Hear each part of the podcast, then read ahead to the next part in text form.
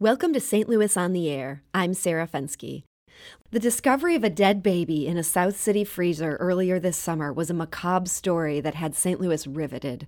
Adam Smith's mother had died from cancer. Not long after, he told KSDK, he was cleaning out the freezer when he made the grisly discovery. He said the container holding the tiny corpse had been in the freezer for possibly decades. The story drew national attention from all the usual suspects, but then everyone moved on, back to talking about national politics or the crime of the week. Everyone, that is, except Ryan Krull. The freelance writer and faculty member at the University of Missouri St. Louis pushed below the surface to get a tale that is, in many ways, even more sad and surprising than the initial discovery. It is this week's Riverfront Times cover story, and Krull is here in studio to share what he learned with us. Full disclosure, I have in the past been Ryan's editor, but I did not work on this story. Ryan Krull, welcome to the program. Hey, Sarah, thanks for having me. So, Ryan, there's been a lot of coverage and also some misinformation about what Adam Smith and his siblings knew about this mysterious box in their freezer before they opened it. Sure. Help us understand what did they know up until the point that Adam actually opened the box? Sure. So, growing up in St. Louis, um, Adam and his sister Susan they always knew there was a box in the freezer. Obviously, it's sort of hard to miss. Um, it's about but, the size of a shoebox. Yeah, a, a big shoebox. Uh, Adam described it to me as the sort of box that would fit a pair of boots. Okay. Um, so they always knew there was this box in the freezer, and the and their mom Barbara always said, you know, don't open it. Um, whenever they asked about it, whenever they asked her about it, she would deflect or just say something kind of vague. But the rule, sort of the, the bottom line was just don't open this box. And I think Adam and uh, his sister Susan kind of, you know, uh, gave it the most sort of charitable interpretation. They thought maybe it was like a wedding cake topper or something like that that had been saved from years ago. But for the most part, they just didn't think about it. You know, stuff that you encounter as a kid, it just becomes normalized, and eventually you just don't really think about it too much. And their sense was that this had probably moved with them at least once. Oh, more several times. Well, several times. Yeah, I think if if I remember correctly, Barbara lived is either uh, four or five different address at four or five different addresses all throughout South City, uh, kind of around the hill for the most part, but also in like Tower Grove South. And yeah, and the uh, Adam's older sister Susan, who is in her mid 40s, she always remembers the box being there. Adam always remembers the box being there. So it must have moved from house to house to house because Adam re- remembers it at the first house he lived at, uh, which was off of like Morgan Ford and Tower Grove South, and it's been with his uh, or was with sort of his family and all subsequent moves as well. So yeah, it moved from place to place. And now if it were me, I feel like if someone tells me don't open the box, I'd probably be tempted to open the box, but this wasn't something that loomed large for them.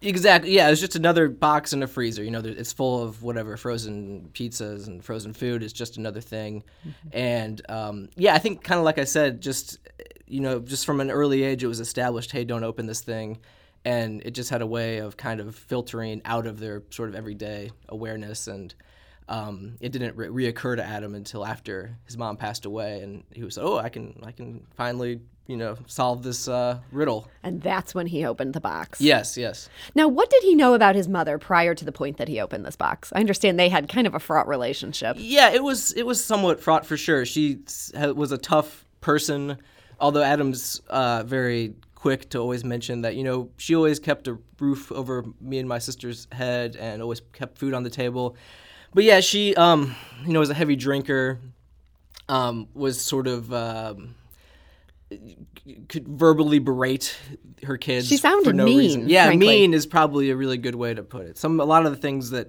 adam said she said we can't say on the radio um, but you know, in the last 18 months of her life, whenever her health really started to deteriorate, uh, Adam did move back in with her to take care of her. And I, I, this might be me sort of searching for something of a of a positive spin, but I think they did have something of kind of like a you know reconciliation. Um, the relationship did improve somewhat, although I think for Adam it was still very very rough. Uh, it was not an easy day to day existence living with his mom, who was mean, like you said, and also you know, kind of on her deathbed. Yeah, suffering some from some real health problems. Yeah, yeah, exactly. Yeah. Okay. She was a heavy smoker. So she finally died. He opened the box. What what did he find? Sure. So yeah, he uh, well he was clean. His, his girlfriend was sort of on him to clean out this apartment. He had waited a few days. Uh, he was cleaning out the uh, the, the the freezer and um, yeah. So he op- he opens the box and he finds I think it's like I don't I, I'm not a father. I don't know exactly what's the, what like a onesie like what you know like a like a garment that's obviously like a baby's. Um, and then there's like a little foot inside that he, he grabs.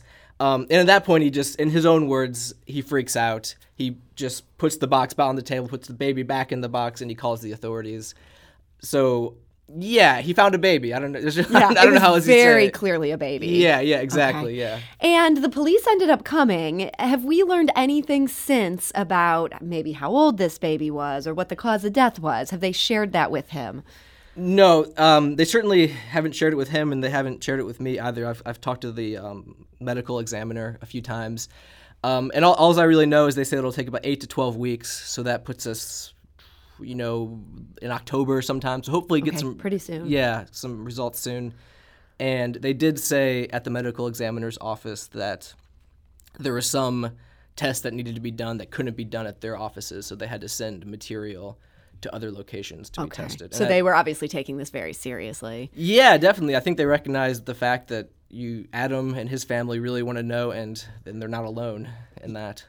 Now, in your reporting, you found out something that shocked me, and that is soon after Barbara Smith died, in addition to finding this box with a dead baby in it, Adam Smith found out about another secret pregnancy. Apparently, his mother had secretly given birth when he was about five years old. How did this end up coming to light after her death? Sure. So it's totally it's random. It, the two uh, events, Barbara's death and Adam discovering this, are you know they happened simultaneously more or less, but they're unrelated in some ways. Because Adam's, let's see here. I, I'm trying. There's a family tree here, and I, I don't want to get it wrong. So Adam's cousin, who lives, I believe, in um, the south southeast, she was on 23andMe. The, the DNA The DNA, yeah, I, yeah. She she had her DNA tested, and as did this woman named Laura Sorensen, who lives in Illinois, but she grew up in St. Louis, but lives in Illinois. So the two of them um, connected on uh, 23andMe, sort of like a fam- like a family tree kind of gets built, and um, uh, so they realized that they were cousins, and then also the woman who lives in the southeast of Florida, Adam's cousin, she connected with another woman who she was related to, who's named Shannon. And I can't tell you all the specifics, but Shannon and Laura via 23andMe were real, were able to realize that they shared a mother, and then put you know sort of comparing notes with the woman in the southeast, they realized that their mother was this woman's cousin's uh, mother, her her aunt. Um, so yeah, so they realized that Barbara Smith was their was their Was their mother. mother. Yeah, And Shannon had been given up for adoption, and, and Adam had been aware that there was a child Shannon's age who'd been given up for adoption. yeah. So he knew about uh, Shannon because Shannon was born about four years before Adam, um, but but after his Adam's older sister had been born. So they knew that their mother had had twins, um, one of whom was still stillborn, and the other who was given up for adoption, and that was Shannon. Okay. So he knew that this person existed. He didn't know her name or where she lived or anything like that. Um, But this second person, who's a daughter of Barbara Smith, this came as a complete shock to the family. Yeah, definitely, and it was a complete shock for Laura too because she she had her mother's name and she was told by uh, Adam's cousin who she connected with that oh you know she just passed away. You kind of just missed her, so she was just looking for the obituary online, and whenever she Googled that, the story about uh, Adam finding this baby in the freezer was the first thing that came up. Oh, what a shock that must have been. Yeah, it's it's it's pretty. You know, as she, you know, she said it's it's hard to really know what to make of it. Yeah. I mean, how amazing to find out that you've missed meeting your biological mom by just a matter of weeks, and then to also realize she's in the newspaper for what is a very disturbing reason that there's this dead baby in a freezer. Yeah, definitely. And uh, so what Laura told me was that she'd actually read uh, a, sort of a, sh- a quick article about Adam's discovery before she realized that Barbara Smith was her mother. So she'd actually kind of been introduced to her before she really knew the personal connection, which is wow. pretty wild um, for her, for sure. Now, on Friday, our producer talked to Laura Sorensen, whom you interviewed for your story. And this, again, is Barbara Smith's daughter who'd been given up for adoption that no one in the family knew existed. She said that she and Adam Smith have shared some theories about the baby that he found in the freezer. Ran theories back and forth. Obviously, I don't really have that great of a grasp on the situation since I, I didn't know Barbara but I've talked to her sisters who were around her, you know, growing up at the time. Even when she was pregnant with me, nobody knew about me. Nobody knew about the baby in the freezer. The, most of the speculation is that it something, some sort of accident happened, and and that was her way of just hiding it in shame. I think because she was, they were raised in a very strict Catholic family. I I mean, they have that whole show. I didn't know I was pregnant or whatever on TLC, but it's just so bizarre that even her sisters who were around her, I know particularly when she was pregnant with me, they didn't they didn't know. But they said that she they said she was a bigger woman and none of them were looking for a pregnancy. So I guess it would be easy to miss if it's not something that you think should be happening. That was Laura Sorensen, who only recently learned that the late Barbara Smith was her birth mother. And we now know Adam would have been about five years old when his mother was pregnant with Laura Sorensen. He had no idea, and she had sisters who were around at the time, had no idea. Yeah, that's totally correct. So Adam was born in 81, Laura was born in 86. And you, you can totally see how a five year old wouldn't maybe notice that, busy with other things. But at the time, so Barbara would later had a split with the rest of her extended family, but that was after 1986. So she would have been in contact with those people, um, those relatives, those you know her sisters and her mom and that sort of thing, while she was pregnant with Laura. And you, you don't know what exactly what happened because those folks aren't interested in talking to, to the media. But maybe she sort of just disappeared for nine months. Maybe she was able to conceal it. Maybe no one was really that interested in looking or probing. I, I truly don't know. But one way or the other, no one knew about no one in Adam and Barbara's family knew about Laura until just a few months ago. So we know she had at least one concealed pregnancy, and yes. now with the dead baby in the freezer, the thinking is maybe there were two concealed pregnancies. Yeah. So with this story, there's a lot of inform. We want to be very transparent that we don't know all the facts, and we're sort of making educated guesses and informed speculation. But it certainly looks like uh, this was a concealed pregnancy. Th- that's what Adam thinks. Um, that's what Laura thinks. That's what I, I that would be my best guess and that's all we can really go with at the moment. Now, Laura Sorensen, who just finds out this disturbing thing about her birth mother, she told us what was going through her head when she found out Barbara Smith was her mother just a week before, after, just a week after Barbara's death. At first, I when I found out that she had just passed, I was I was a little upset because we had just barely missed each other when I find when I found out who she was and that we lived in the same area even in St. Louis. We both lived in South County. I lived in South County my whole life growing up, which is where Adam and Barbara and Susan, the sister, lives or lived. Mm-hmm. And so once I processed that, I was okay because I I grew up. I had a great childhood. I, I've had a great life. My parents are great, so I never really felt like I was missing out on anything. Not not to sound rude, but I had always wanted to know who my siblings were. And to find, I had actually found, well, another one of them found me on the 4th of July. So within the month of July, I had found one of my half siblings, found out who my birth mother was, and then found these other two siblings. I feel, I mean, I feel grateful that she made the decision to give me up for adoption. I definitely don't, I've never had any ill will or anything any, any against having been put up for adoption, I've known that I was adopted my whole life, and and I I've never had an issue with it. Um, I do think it happened this way for a reason. I think that had I found everyone while she was still living, I don't think she really would have wanted anything to do with me, especially since I was a big secret. That's Laura Sorensen, who found out that her birth mother um, had given her up for adoption and that she'd been concealed as a pregnancy. Ryan Krull, do you think Laura's assessment of that is correct? That Barbara Smith would not have necessarily welcomed a reunification with this daughter she gave up for adoption? That's a tough one. I, I really have no idea. It might have depended on the day that she had to make that decision. We're also multifaceted and hold so many contradictions. But I do know that everyone I talked to, whether they be related to Barbara or people who had lived with her, like boyfriends, that sort of thing, they all sort of had the same thing to say in the sense that they all said that she had a lot of secrets. Mm-hmm. There was just a lot of stuff about her history that people just didn't know.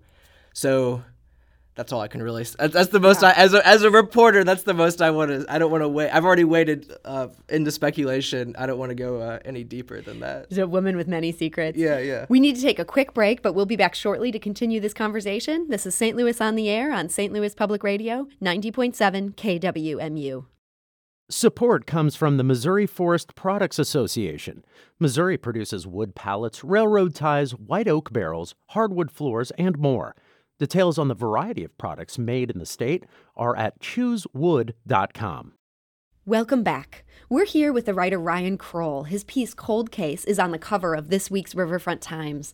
It details the strange story of a family that soon after their mother's death found that she had long concealed a dead newborn in a freezer. It's a terrific piece.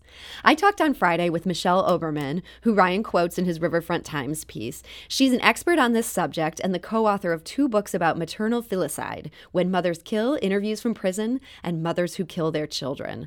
I started by asking Michelle what first piqued your interest in this topic. Uh, you know, it, it, was actually my first year as a as a law professor. I got a call from a defense lawyer who was working in a really poor, uh, kind of a, they call them the collar counties outside of Chicago, who had a client who was 14 years old and was being charged with murder after having delivered a baby in a toilet and her dad, with whom she lived, had no idea she was pregnant. She herself um, had no idea she was pregnant. Um, she actually she she'd only had her period once, hmm. so she thought that she was getting her period. Went into the bathroom, sent her father out to um, buy some aspirin, and when he came back, he found um, that his daughter was passed out in the bed in the bathroom. Um, they called nine one one uh, and uh, found a, a full term fetus in the toilet. And the baby was dead. Uh, the baby was dead, and I'd never heard of anything like like that. Um, and I, uh, in my effort to try to help them, they had called me looking for whether there was an expert witness who had ever heard of a case in which a, you know a person could be pregnant and go all the way through pregnancy and not know that they were pregnant and um, so I started doing some research, and it, you know, this was maybe 25 years ago, 30 years ago. The internet was really just beginning. Mm-hmm. Um, so I, I remember playing with some search terms and then looking through early news files that came up, and I was stunned to find that there were hundreds of cases that involved really similar facts of people who either didn't know that they were pregnant or were in deep denial about the fact that they were pregnant, so much so that, that they went to the bathroom thinking they were having a bowel movement. And for anybody who's ever had a baby, that mistake is actually understandable. It's the, the closest thing that you experience to the feeling of labor is that feeling of maybe you're having a bowel movement. So they end up having emergency deliveries on the toilet, and those deliveries don't go well. Um, I mean, it's it's why we don't have our babies that way for the most part. Um, and the um, the pattern in the cases uh, was um, as as troubling um, both around the, the emergency delivery, which winds up um, in the death of the baby, um, but the pattern was as as troubling or puzzling, perhaps, um, on the front end. Like, who were these girls and women that's Michelle Oberman, who's an expert on the topic of mothers who end up killing newborn babies. And a word of caution we don't know that that is what happened to Barbara Smith. What we do know is that she concealed a pregnancy, that she actually probably concealed two pregnancies, and that she did have a dead baby in her freezer. But Michelle Oberman went on to describe what she's learned over the years about some of the common characteristics of girls and women involved in these cases, specifically people who end up concealing their pregnancies. I began to try to systematically gather the storylines to to figure out who does this happen to, mm-hmm. um, and and that work actually, which I've engaged in over the course of, of a, a few decades now, um, with a number of, of different um, scholars around the country who are are also interested in it, reveals a, a pattern of um, girls or, or young women. Um, this is typically a, a crime that is in, that happens with the first pregnancy, um, who who are deeply um, ambivalent about. Um, well, actually, it's before the ambivalence. Um, it involves uh, girls or, or young women who are extremely passive socially. So not not um, planners who've got like an idea that they want to maybe have a baby, or mm-hmm. perhaps that they'd like to have sex, um, and you know but they're going to use contraception so they don't have a baby. Instead, they tend to be um, people to whom things happen hmm. rather than like people who make things happen. So sex kind of just happens without contraception, and then the pregnancy comes as a as a surprise, um, and the kinds of skills that allow most people when they encounter a, an unexpected pregnancy to make a plan are skills that these these young women tend not to have. So the okay, I'm pregnant, and that means that in nine months I'm going to have a baby, and here's what I have to do to make that work. Or it being, you know, I'm pregnant and I really can't have this baby, and so here's what I'm going to do. I'm going to figure out how to terminate the pregnancy, or I'm going to make a plan to place the baby um, for adoption. Um, these are girls who are extremely passive. They're also socially quite isolated and prone to a lot of magical thinking. Hmm. Um, teenagers do a lot of that magical thinking, like, you know, maybe it's not happening. And, and magical thinking is common in early pregnancy, especially for teens, where it's like, maybe, maybe my period's coming. Maybe this, maybe this you know, maybe this drop of blood that I'm, you know, spotting here means that I'm not pregnant. And in the case of these girls, everything in their social environment reinforces that magical thinking. Their parents, with whom they live for the most part, don't recognize it or don't acknowledge it. Their boyfriends either leave or don't recognize or don't acknowledge it.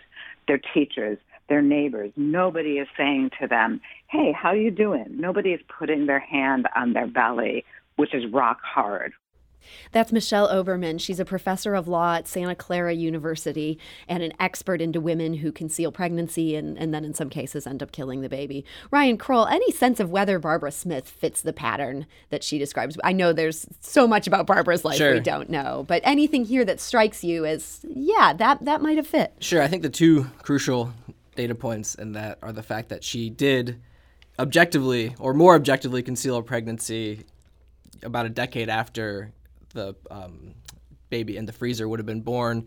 Um, so we do know that if if this was a concealed pregnancy, it wouldn't have been the first time, which is very I think key. And also the idea that, like um, Dr. Oberman said, this feeling of shame or like you're going to get in trouble if you um, disclose that you've been having sex, that would track with the idea that she grew up with a, in a very strict, you know, religious family. Her family was Catholic. Yes, yes. Okay. And um, they might have not been happy about her having sex outside of marriage. Yeah, that's definitely a, a, a logical, you know, uh, conclusion you, you you can reach, or a very informed um, guess you can make. And that's what uh, both Adam and Laura have said that their older family members who were around Barbara at the time told her, told okay. told them. So that that you know that as far as like sourcing goes, I feel pretty confident on on that one. Yeah, yeah, yeah, it's interesting. You know, I also asked Michelle Oberman, the Santa Clara law professor referenced in your Riverfront Times story, about the ways that states like Missouri are restricting access to abortion. Did she see any correlation between the difficulty of getting an abortion and these kind of cases where newborns end up dying? She said she'd actually studied this very issue in Chile. Probably not. Hmm. That these girls are actually really different from the kids who would have abortions um, if abortion was legal. Um, and it, like, if you'll indulge me, I can actually try to explain how I reached that conclusion. Yes, um, so the, welcome the that. So the the first part of the reason why I think they're different is because of who these girls are. Like a girl who has an abortion is a girl who's making a plan. Mm-hmm. She says, "Ah, I'm pregnant. I can't have this baby. Here is my plan." I'm going to end the pregnancy, or I'm going to tell this person who's going to help me figure out what to do. Right? Those are that's that's the profile of the girls who have abortions. Sooner or later, they make a plan. These girls don't make a plan. Right? The other thing that's clear is that most of these cases tend to involve kids that are really torn about whether they want a baby or not. And in the interviews that I did when working with this population in prison, the um, the the other piece of it is that many of them feel like they wouldn't have abortions, and an abortion is is murder in their minds. Hmm. So it's not just that they can't get an abortion; it's that they wouldn't have one. That they kind of want a baby, but they also kind of think that they'd be exiled to the fringes of their community if they had this baby. It's like, how would I support it? Where would I live? My family would kill me because they'd find out that I was having sex. I mean, you know, really that sort of um, uh, thinking. And again, that's Michelle Oberman of Santa Clara University. Ryan, as you're hearing her sort of describe that, we know, we don't know a lot about Barbara Smith and her youth. We do mm-hmm. know it's a strict Catholic family. She mm-hmm. later went on to have a number of kids. Did, did you get the sense that she was a someone who enjoyed being a mother? No, I did not get that sense. I, I sensed a fairly contentious relationship with her children, although, as someone like Adam would be quick to point out, a relatively um, functioning one. Mm-hmm. You know, mm-hmm. the family unit was staying together through moves and so was staying cohesive. The kids that she didn't give out for adoption, yeah, that's she important. did take care of. Yeah, exactly. Susan and Adam, who grew up as, as brother and sister, um, uh, te- technically they were uh, half brother, half half sister. They had different fathers, but yeah, they, they grew up as a unit. And I guess the, the one thing I'd, I'd, like to say about Oberman, which I think is just really, really, I, it sounds like we both had fascinating conversations with her, was that so many stories you report, you sort of report on the individual to sort of so that the reader can better understand a larger thing. Like you, you write about a person who's been barred from voting so that people can better understand, you know, voting rights or, or whatever. Um, but in this case, sort of the experts, it was kind of the inverse of that, where the experts were giving their kind of general opinion so that we could better understand this individual. And that sort of inversion was really, really interesting. And, and someone like Oberman was a great asset. Yeah, it feels like she added so much to our understanding yes. of, of this just disturbing story. Definitely. Yeah, 100%. I did ask Michelle Oberman about the kind of punishment that women tend to be given in these cases if, say, this baby had been found years before, mm-hmm, um, mm-hmm. regardless of whether it had been a stillborn or, or had died soon after it was born. And here's what she said. The range of charges brought in these cases is really quite shocking given how similar the crimes are. Um, so, um, in, in, any number of cases um, around the country, you'll see these women charged with first degree murder. Um, and the response of the juries, I think, is quite variable. You know, I, I think historically, until um, maybe the past decade or so, the tendency seemed to be to over prosecute and under convict. So you'd see these first degree murder prosecutions, which I think of as over prosecution because the hallmarks of a deliberate and intentional and premeditated um, act are, are, well, I understand as a as a criminal law professor how you can find them in this case really don't seem to fit the that you know that level of heinousness um, doesn't seem to fit these defendants. And juries historically would be much more likely to convict on the lower crime of manslaughter or even involuntary manslaughter. Um, so um, that was a pattern that I that I was confident about maybe in the early 90s, and these days I'm actually seeing plenty of cases where there are women serving, uh, you know, as much as life sentence, um, and even very young women. Wow. So in Ohio, there's a hand, yeah, in a handful of cases in Ohio, there are women serving um, life sentences. That's again uh, Professor Michelle Oberman, and just seeing some really serious punishments being meted out for women that, in her telling, are largely passive to what's happening to them. You can see how somebody might end up concealing a baby in light of those kind of consequences. Totally. You have the potential ramifications from your, your family, your sort of close knit social group that could, you know, uh, turn on you and yeah, then also the, the potential legal ramifications. There's the more you sort of look into the cases, the more you see a, something of a explanation as to why someone might do something like that. Keeping the baby in the freezer for four decades after that, that one's a little bit harder. yeah, explain. much harder to understand. Yeah. Um, and Michelle Oberman also shared her thoughts on the fact that Barbara Smith did apparently conceal a second pregnancy. That we know that Laura Sorensen was a pregnancy she hid. She said that's very unusual that somebody would do that twice.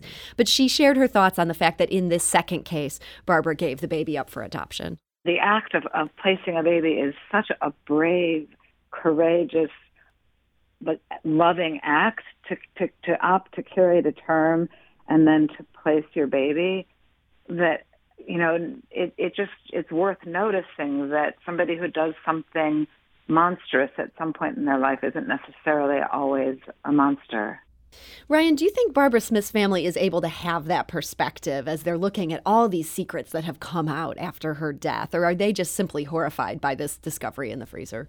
No, I think definitely they have some perspective on that. I know Laura, for instance, she's she's uh, cited exactly the fact that um, Barbara gave up two children for adoption.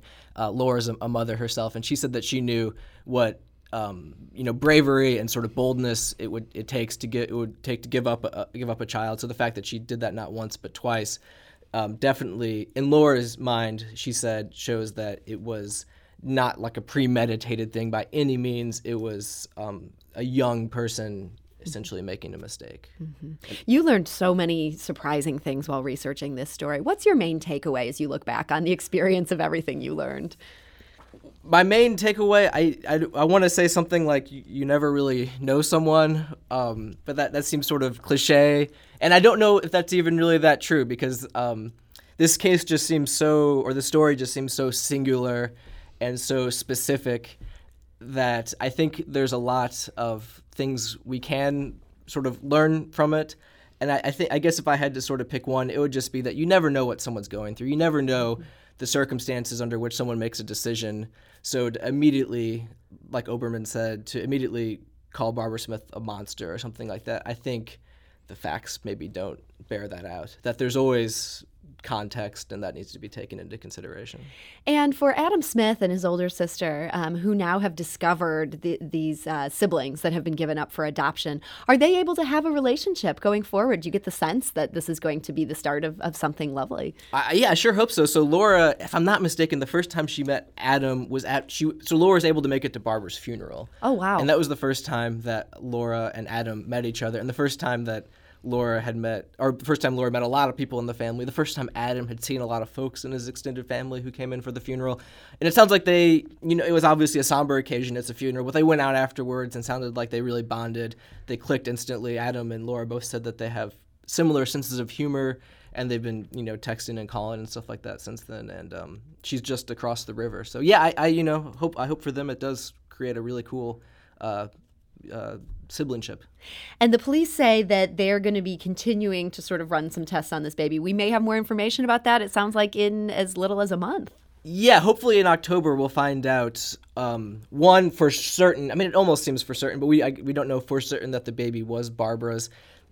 Everyone says that's the only thing that's possible, and we'll also find out if um, we'll we'll hopefully find out if the baby died um, as a, as a stillbirth or if the baby was killed after being born. And uh, Dr. Oberman told me that under normal circumstances, the medical examiner would be able to make those um, distinctions, but you never know after 40 years in a freezer what the viability of some of that material. But yeah, hopefully, um, for both the public interest's sake and more importantly for the Smiths' family's sake, we'll get some more clarity and some more answers. More of these secrets will be coming to light. Yeah, yeah, yeah. We can only only hope.